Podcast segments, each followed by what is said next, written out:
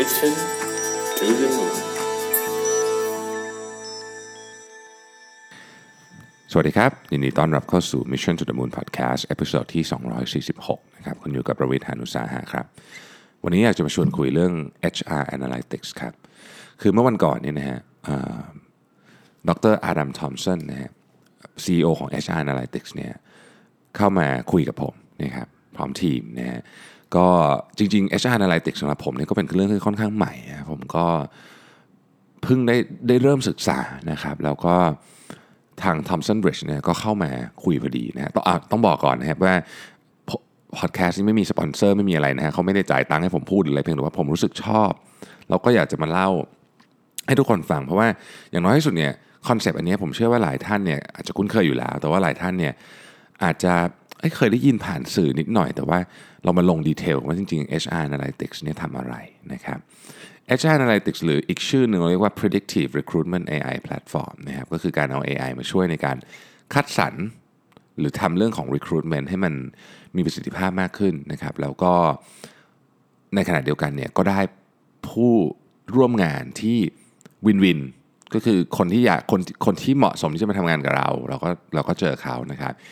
สำหรับส่วนผู้สมัครแคนดิเดตเนี่ยที่กำลังหางานที่เหมาะสมกับตัวเองอยู่ ก็จะหาเจอได้ง่ายขึ้นนะอ่านะครับคืออย่างนี้ฮะระบบ Analytics เนี่ยดรทอมสันก็บอกว่าจริงๆระบบ Analytics เนี่ยมันก็ไม่ได้เป็นเรื่องใหม่นะอย่างใน Marketing หรือ Sales เราใช้เยอะมากนะครับ Analytics ต่างๆ ที่เป็น tools โอ้มีเยอะแยะเต็มไปหมดเลยเนี่ยนะฮะแต่ว่าในเรื่องของ HR เนี่ยโดยเฉพาะในประเทศไทยเนี่ยนะครับ ก็ต้องบอกว่ายังมีใช้กันไม่เยอะ แล้วส่วนใหญ่ก็จะเป็นบริษัทที่ใหญ่มากๆ นะที่ใช้กันนะครับ ทีนี้ HR Analytics เนี่ยเอาเอาเอาทั้งหลักคิดทางด้านวิทยาศาสตร์นะครับบวกกับหลักคิดทางด้านสถิติมารวมกันนะครับแล้วก็เรียกว่าหาอินไซต์ที่ดีมากๆนะฮะเราก็ recommend ออกมาว่าเอ๊ะควรจะทำยังไงต่อไปนะครับ career เรื่องของการ retention อะไรพวกนี้นะครับ ซึ่งมันก็เกี่ยวข้องกับ corporate culture เกี่ยวข้องกับอะไรเยอะแยะเลยเนี่ยนะฮะอันนั้นก็อันหนึ่ง อันที่สองเนี่ย ไปสร้าง benchmark ครับอ่านะฮะ benchmark นี่คืออะไร benchmark นี่คืออาจจะเป็นสิ่งที่ที่ซ่อนอยู่ในองค์กรคุณที่คุณไม่รู้ว่าเฮ้ยตอนนี้ลักษณะของคนในองค์กรของเรา หรือว่าคนที่อยากจะเข้ามาในองค์กรของเราเนี่ยอะไรฟิตกับ culture ของเราบ้างนะครับ อันที่สามเนี่ยนะฮะมันจะมี insight ครับว่าเราเราควรจะไปทางไหนใช้คำนี้แล้วกันเดี๋ยวเราจะมาลงดีเทลกันในเรื่องพวกนี้นะครับ อันดับที่หนึ่งเนี่ยนะฮะ ปัญหาหลักของคนทำ recruitment เนี่ยนะซึ่งจริงๆ ผมก็มีมีมีส่วนร่วมนิดหน่อยในการทำ recruitment ก็หมายถึงว่าของสีจันนะนะปัญหาก็คือเหมือนกับว่าบางตำแหน่งเนี่ยมันมีคนสมัครเข้ามาเยอะมาก ในในเคสที่ดรทอมสันเล่าให้ผมฟังเลยนะครับเขาพูดถึงโรงแรมเชนขนาดใหญ่มากๆ โรงแรมหนึ่งนะบอกว่าบางตำแหน่งเปิดรับสมัครเนี่ยนะมีคนส่งเรซูเม่มา 450 คนหนึ่งตำแหน่งนะครับหนึ่งตำแหน่ง 450 คน แล้วเจ้าหน้าที่ที่ดูนะครับคือ 450 คนนะฮะลองลองลองนึกสภาพเรามีเรซูเม่อยู่ข้างหน้า 450 อันนะสมมติสมมติว่าคิดง่ายๆอย่างนี้ อย่านึกมันอยู่ในจอคอมแล้วกันสมมติเราปริ้นเป็นกระดาษออกมานะฮะสมมติเราปริ้นเป็นกระดาษออกมา 450 แผ่นเนี่ยโอ้โห อันนึงเราดูสักสักสิบวิเราคงต้องตัดสินใจแล้วว่าเพราะมันเยอะมากไม่งั้นเราก็ไม่ได้ทำงานอะไรกันพอดีถูกไหมครับดังนั้นเนี่ยการที่เอาคนมาคนมานั่งอ่าน CV เนี่ย นอกจากมันจะเสียเวลามากแล้วเนี่ยนะครับ มันก็จะมีโอกาสผิดพลาดสูง เราอาจจะคือตอนนั้นแบบเหนื่อยละนะครับ เจอคนที่ 400 กว่าจะเป็นคนดิเดตที่ดี แต่เนื่องจากว่าตอนนั้นเราเราเรา human error มันเกิดขึ้นได้ธรรมดา เราอาจจะเราอาจจะไม่ได้เลือกคนที่ที่เหมาะสมที่เป็นคนดิเดตขึ้นมานะครับ แล้วก็มีอะไรก็ไม่รู้เต็มไปหมดเลยที่มีอะไรมากมายนะที่มีโอกาสที่จะเกิดขึ้นกับการใช้คนนั่งอ่านเรซูเม่450 อัน นะครับ มันเหมือนกับการงมเข็มในมหาสมุทรก็ว่าได้นะฮะดังนั้นเนี่ยเขาก็เลยมีมีการทำ research เรื่องนี้นะครับ research เนี่ยมาจาก Society for Human Resource Management ปี 2018 นี่เองบอกว่า เอ๊ะการรับคนคนหนึ่งนะฮะการรับคนคนหนึ่งการรับเฉยๆนะครับ มีค่าใช้จ่ายประมาณเท่าไหร่นะครับ research นี้ซึ่งอาจจะเป็น global research แต่ว่าเราก็ลองมาอ้างอิงดูแล้วกันนะฮะในประเทศไทยก็คือว่า มีค่าใช้จ่ายประมาณสัก 4,129 เหรียญก็คือประมาณแสนกว่าบาทนะครับแล้วก็ใช้เวลา 42 วันโดยเฉลี่ยในการหาคนคนหนึ่งนะฮะทีนี้การทำ assessment การทำ assessment ก็คือการประเมินประเมินว่าคนนี้เข้ากับเราได้ไหมอะไรเงี้ยนะฮะส่วนใหญ่เนี่ยซึ่งซึ่งเป็นวิธีการที่ดีนะต้องบอกอย่างนี้ก่อน assessment เป็นวิธีที่ดีนะครับแต่ว่าคนที่จะตำแหน่งที่จะ ได้รับการทำ assessment เนี่ยส่วนใหญ่จะเป็นตำแหน่งที่ senior หน่อยนะครับถ้าเกิดว่าอยู่ระหว่าง middle management ลงมาเนี่ยนะฮะข้อมูลบอกว่า 30%เท่านั้นนะที่ที่มี assessment แบบจริงจังนะแบบจริงจังนะครับบริษัท Thomson Bridge เนี่ยเขามี tool ตัวหนึ่งนะชื่อ Eureka นะซึ่งเป็น HR Analytics Platforms กำลังจะไลฟ์ในอีก 2องสามอาทิตย์เนี่ยถ้าผมจำไม่ผิดเนี่ยนะครับถ้าถ้าจำผิดขออภัยด้วยนะครับ วันที่ 7 มกรานะฮะวันที่ 7 มกรานะฮะทีนี้ไอยูเรกานี่เป็นอะไรก็คือเป็นที่ที่บอกมาทั้งหมดเนี่ยเพื่อมาแก้ปัญหาเหล่านี้นะฮะเป็น AI เทคโนโลยีที่จะไปหาแคนดิเดตที่เหมาะสมกับบริษัทนะครับ แล้วก็อันที่ 2 ก็คือเนื่องจากว่า AI มันเข้ามาช่วยเนี่ยนะฮะตัวแคนดิเดตเองก็จะมีก็จะมีประสบการณ์ที่ดีขึ้นนะครับ มีแคนดิเดตตอนนี้อยู่ในระบบแล้ว 50,000 คน แล้วก็กำลังเพิ่มขึ้นเรื่อยๆนะครับ มี benchmark benchmark จะเป็นของ industry ก็ได้ หรือตัวบริษัทเองจะทำ benchmark ก็ได้นะฮะแน่นอนว่าการเอา AI เข้ามาใช้เนี่ยมันประหยัดเงิน คืออย่างนี้ AI เนี่ยมันจะมี natural language processing นะครับซึ่งถ้าเปรียบเทียบให้เห็นภาพคือเหมือนเข้าไปอ่านเรซูเม่แบบอ่านหมดเลย แล้วจะไม่ใช่หา keyword ด้วยนะ เป็นการอ่านแบบทำความเข้าใจนะครับว่าคนนี้ context เบื้องหลังเขาเนี่ยคืออะไร ไม่ใช่ดูไม่ใช่ดูแบบว่า keyword ไม่ใช่ดู content เฉยๆแต่ว่าไปไปไปพยายามลองเข้าใจ context ด้วยนะครับแล้วก็มี recruitment performance dashboard เนี่ย dashboard เป็นของที่ผมชอบมาก คืออะไรก็ตามที่ทำให้มันออกมาเป็น visualize ได้เนี่ย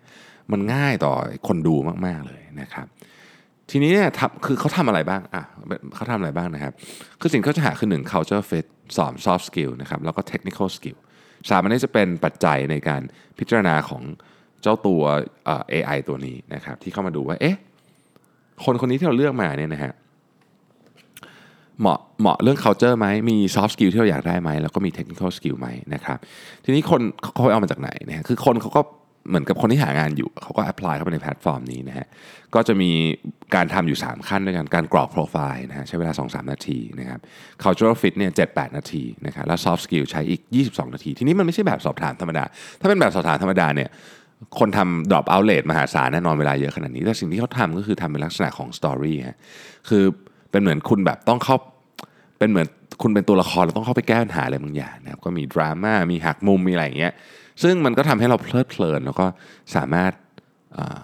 ทำจนจบได้นะดรทอมสันบอกว่า drop out rate ไม่เยอะน้อยนะครับซึ่งซึ่งผมก็ผมก็แอบแปลกใจเหมือนกันเพราะว่าเออถ้าเกิดถ้าเกิดวิธีนี้มัน work จริงเนี่ยเดี๋ยววันหลังผมจะ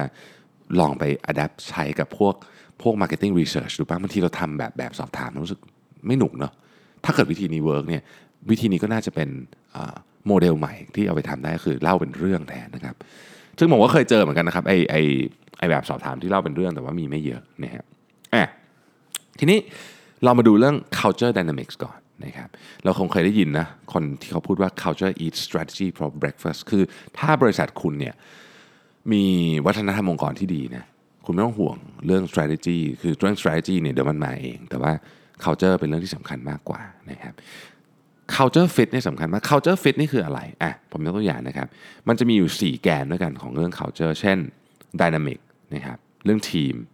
เรื่อง stability แล้วก็เรื่องของ individual ทีมกับ individual นี่อยู่ตรงข้ามกัน dynamic กับ stability เนี่ยอยู่ตรงข้ามกันนะครับบางบริษัทมีวัฒนธรรมที่ทำงานกันเป็นทีม นะครับอยู่กันแบบพี่น้องนะครับอยู่กันแบบเพื่อนนะฮะอันนั้นก็เป็นบริษัทหนึ่ง บริษัทประเภทหนึ่ง อีกประเภทหนึ่งนะครับทำงานกันเป็นลักษณะเดี่ยวๆคือคือไม่ได้มีการร่วมมือระดับทีมมากนัก หรือมี competitive environment มากๆ ผมเคยอยู่บางองค์กรที่มี competitive environment ก็ไม่ใช่ไม่ดีนะครับ คือทั้งสองอย่างเนี่ยบอกไม่ได้ว่าอันไหนดีกว่ากันด้วยซ้ำบางบางที competitive environment อาจจะดีกว่าก็ได้ แต่ว่าต้องมาดูกันว่าองค์กรเราเป็นลักษณะไหนนะครับ dynamic ก็คือเฮ้ยเปลี่ยนแปลงได้ง่ายตลอดเวลากับ stability นะครับมีความมั่นคงชัดเจนนะทั้งหมดทั้งมวลนี้ไม่ได้บอกว่าอะไรดีกว่าอะไรแอบต้องบอกงี้ก่อนนะครับคำเป็นทำงานเป็นทีมากกว่า ก็ไม่ได้แปลว่าจะดีกว่า บริษัทที่ทำงานเป็นอินดิวิ u a l มากกว่า บริษัทที่ดินามิกมากกว่าบางครั้งในบางอุตสาหกรรม ก็อาจจะไม่ได้ดีเท่าบริษัทที่มี stability มากกว่านะครับทั้งหมดทั้งมวลนี้มันจะดีก็ต่อเมื่อเราหาคนที่ฟิตได้แอบ ทท่านั้นเองนะคือคือประเด็นมันอยู่ตรงนี้ คือบริษัทเราเป็น culture ไงหนึ่งเราก็เข้าใจ แล้วเราก็หาคนที่ฟิตมซึ่งเครื่องมือตัวนี้เนี่ยจะช่วยนะครับเวลา culture มันฟิตเนี่ยนะครับหนึ่งคือแน่นอนว่าทำงานได้ดีขึ้น เพราะว่าทำแล้วมันตรงกับจริตของเราเนี่ยพอทำงานได้ดีขึ้นไอ้พวก commitment ไอ้ engagement ก็จะสูงปัญหาเรื่อง engagement นี่เป็นปัญหาใหญ่มากนะเขาเคยมีการสำรวจแมคเคนซี่ทำการสำรวจบอกว่า 70%ของคนที่ทำงานเนี่ยไม่มี engagement เลยนะครับ บางคนเนี่ย actively disengage คือ เรียกว่าขอไม่มีส่วนร่วมดีกว่า อย่างนั้นก็ว่าได้ ซึ่งเป็นปัญหาใหญ่ คือคือตัวคนทำงานเองก็ไม่มีความสุข ตัวองค์กรเองก็ก็ไม่ได้ performance ที่ต้องการนะทีนี้ถ้าถ้า culture มันไม่ฟิตจะเกิดอะไรขึ้น turnover rate สูงนะครับความพึงพอใจในงานต่ำไม่ดีไม่ดีแน่นอน ไม่ดีกับใครเลยอะนะไม่ดีกับองค์กรไม่ดีกับตัวผู้ทำงานเองนะครับ ทีนี้เวลาเขาทำเรื่องของเรื่องของการบอกว่าเอ๊ะ talent มันคืออะไรนะครับมันจะมีมันจะมี driver ทั้งหมด6ตัวที่ที่จะสามารถเรียกว่าทำนายความความเข้ากันหรือว่าความสำเร็จนะครับได้นะครับ อันที่หนึ่ง คือ articulation นะครับก็น่าจะไปเรียกว่าเป็นลักษณะของการแสดงความเชิงความคิดเห็นว่าจะพูดกันตรงๆ หรือเปล่าในองค์กรอย่างนี้เป็นต้นนะครับ อันที่สองคือ determination นะครับลักษณะของของเรามีความเป็น determinate แค่ไหน curiosity ความช่างสงสัยนะครับ reasoning เหตุผลนะฮะ ownership แล้วก็ emotional intelligence มีทั้งหมด 6 อัน articulation determination curiosity reasoning ownership แล้วก็ emo- emotional intelligence นะครับ เอาไปทำอะไร เอาอันนี้ของตัวคุณนะครับใน 6 แง่มุมนี้ เข้าไปดูกับเบนช์มาร์ของบริษัท ว่าที่เนี่ยเหมาะไม่เหมาะยังไงนะครับ สมมุติว่าเรามีพนักงานที่มีความช่างสงสัยสูงนะครับคนคนที่มีความช่างสงสัยสูงเนี่ยจะจะมีลักษณะที่ innovative นะครับแล้วก็พวก decision making ต่างๆเนี่ยจะทำจะมีน้อยน้อยกว่านะครับ แล้วถ้าช่างสงสัยก็จะ ก็จะมีคอน FLICT กับคนอื่นน้อยกว่า เพราะว่าอยากรู้ไงว่าอีกคนหนึ่งเขาคิดว่าไง ก็จะเปิดคือคนที่ช่างสงสัยอันหนึ่งที่คนคุณลักษณะคนช่างสงสัย คือจะเปิดรับฟังไอเดียใหม่ๆนะครับมี communication ที่ดีกว่านะฮะแล้วก็ส่วนใหญ่ก็จะเป็นทีม performance ที่ดีกว่า นี่เป็นข้อมูลจาก Harvard Business Review นะฮะ technical skill นะครับ technical skill ก็ก็ชัดเจนอยู่แล้วว่าคืออะไรนะ technical skill เนี่ยเขาก็จะใช้ natural language processing ที่จะเข้าใจว่าคนนี้มี technical skill ที่อยากได้หรือเปล่าที่ผมบอกจะไปอ่าน resume แบบทำความเข้าใจ context นะครับ ทีนี้เวลาทำงานสำหรับ recruiter คือสำหรับบริษัทเนี่ยมันทำยังไงนะครับ อันดับแรกไปสร้างจอบขึ้นมาก่อนนะฮะไปสร้างจอบขึ้นมาบอกว่าเอ๊ะเราอยากจะได้อะไรนะครับเราอยากจะได้คนแบบไหนประเภทไหนนะฮะซึ่ง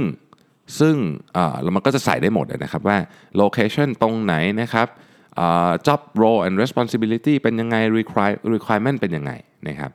อันที่สองเนี่ยต้องสร้าง benchmark วิธีการสร้าง benchmark มีหลายแบบ จะเอาของ industry มาก็ได้นะครับจะเอาของ industry มาก็ได้ หรือนะครับหรือคุณจะเลือกคนที่เป็นทีมของคุณที่คุณรู้สึกว่า ฉันอยากได้คนแบบนี้อีกนะครับให้เขามาทำ assessment นะครับตัวเขาเองก็จะมีก็จะมีความภาคภูมิใจนะโอ้ฉันได้เป็น benchmark ของบริษัท บริษัทก็จะได้ถ้าถ้าชอบแบบนี้ก็จะได้อีกนะครับจะได้คนแบบนี้เข้ามาอีกพอทำเสร็จจะใช้เวลาประมาณสัก 30 นาทีนะครับ30นาที ก็ก็จะได้ benchmark ออกมาว่าโอเคเออเรียกว่า มุมมองของ articulation คนนี้เป็นยังไงนะครับ determination เป็นยังไง curiosity ระดับไหน reasoning ระดับไหน ownership ขนาดไหน emotional intelligence ขนาดระดับไหนนะครับ เสร็จปุ๊บ เจ้าตัว Eureka เนี่ยเขาก็จะจำไว้นะครับ แล้วมันก็จะมี job function หลาย ๆ แบบว่า โอเค benchmark ของคนที่ทำงานเกี่ยวกับการเงิน กับ benchmark ของคนที่ทำงานการตลาดมันก็คงจะไม่เหมือนกันนะครับ ปุ๊บ ระบบมันก็จะไปหาคนที่ match กับคุณทีเรียต่าง ที่เราต้องการมานะครับโดยโดย 3 เรื่องอย่างที่บอกที่เขาดูคือ 1 culture culture fit นะครับ2 soft skill แล้วก็ 3 technical skill โดยระบบเนี่ยเวลา match เนี่ยเขาจะไม่ได้ match มาให้หมด เขาจะโชว์เฉพาะคนที่มี 70%ขึ้นไปเท่านั้นนะก็คือหมายถึงว่าถ้าเกิดมาแบบ match 50%อย่างเงี้ยก็จะไม่โชว์นะครับก็จะดูเวลา match มันก็จะโชว์ขึ้นมาเลยนะเป็นหน้าคนนี้เสร็จแล้วก็บอกว่า โอเค คนเนี้ยสกิลได้ match เท่าไหร่ culture match เท่าไหร่นะครับ แล้วก็คิดว่า qualify ไหมจะมีแบบ over qualify ก็มีนะครับหรือว่า qualify พอดีก็มีนะฮะทีนี้มันมันมันมันช่วย recruiter ยังไงบ้างนะครับหนึ่งก็คือไม่ไม่ต้องคือไม่ต้องไปอ่านหมดเรซูเม่เป็นร้อยๆอันไม่ต้องเอาเฉพาะคนที่เรารู้สึกว่าเขาฟิตจริง ๆ นะครับ แล้วก็เราเราเราสามารถที่จะ ไม่ต้องคือไม่ต้องเสียเวลาสัมภาษณ์คนเยอะ คือคนที่มาเนี่ยค่อนข้างจะมีโอกาสที่จะตรงสูงแล้วเขาบอกว่าโดยปกติแล้วเนี่ยค่าค่าเฉลี่ยของระบบที่มันจ่ายออกมาเนี่ยนะฮะคือ 11 คน แต่ว่าถ้าเมื่อไหร่มันต่ำกว่า5เนี่ยเดี๋ยวเดี๋ยวเขาจะใช้วิธีอื่น เช่นอาจจะจะไปฮันคนดิเดตเพิ่มหรืออะไรเงี้ยมาให้นะครับ แต่ส่วนใหญ่จะอยู่ที่เฉลี่ย 11 คนซึ่ง11คนเนี่ยมันเป็นตัวเลขที่ manage ไหวนะกับการสัมภาษณ์แบบเชิงลึกต่อไป คือผมรู้สึกว่ายิ่งเรามีแคนดิเดตที่ ที่ถูกคัดมาแล้วหนึ่งรอบโดย AI เนี่ยเราก็จะสามารถใช้เวลากับแคนดิเดตนั้นได้มากขึ้นนะครับเช่นอาจจะสัมภาษณ์ไปเลยคนละหนึ่งชั่วโมงนะครับคุณเอา CEO มานั่งอะไรอย่างเงี้ยนะฮะสัมภาษณ์ไปเลยชั่วโมงหนึ่งแต่ว่าถ้าเกิดว่าเราต้องสัมภาษณ์แคนดิเดต50 คนสมมติสมมติอันนี้คงไม่มีใครทำอย่างนั้นแต่ว่าสมมติว่าต้องทำแบบนั้นเนี่ยมันก็เสียเวลามากนะนะครับ ทีนี้ผลเป็นยังไงบ้างหลังจากที่เขาเริ่มเทสมานะครับตัวยูเรกาเนี่ยเอ่อ turnover rate ลดลงไป 33%ในปีแรก คือพอ culture มัน fit turnover rate ก็น้อยนะฮะ เวลาที่ใช้ในการจัดหาคนจากปกติ 40 กว่าวัน ลดลงไป 25%นะครับ ค่าใช้จ่ายลดลงไป 28%แล้วอย่างที่ผมบอกคือในหนึ่ง job ที่เปิดเนี่ยเฉลี่ยแล้วเนี่ยมีมีคนที่ match เนี่ยอยู่ประมาณสัก 11 candidate ด้วยกันนะครับอะนี่คือนี่คือ concept ของ ยูเรกาขอย้ำอีกครั้งหนึ่งว่าผมไม่ได้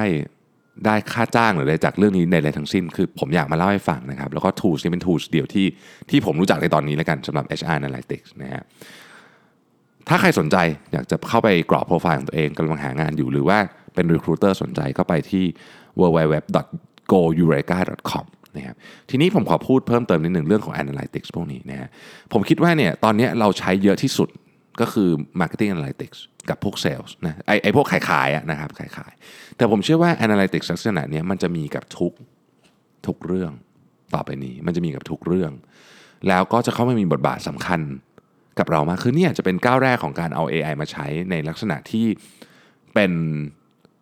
เป็นคัสตอมไมซ์มาก ๆ กับองค์กรก็ได้ เนี่ยคือคืออย่างเงี้ยในเคสเนี้ยเรามีเบนช์มาของเรา คือเราชอบคนแบบนี้องค์กรเราชอบคนแบบนี้ในตำแหน่งนี้เนี่ยก็สามารถที่จะ request มาได้เลย โดยในอดีตเนี่ยเราก็ไม่มีเครื่องมือที่จะทำอะไรแบบนี้ ในอนาคตเราคงเห็นเรื่องพวกนี้ เยอะขึ้นในทุกเรียกว่าทุก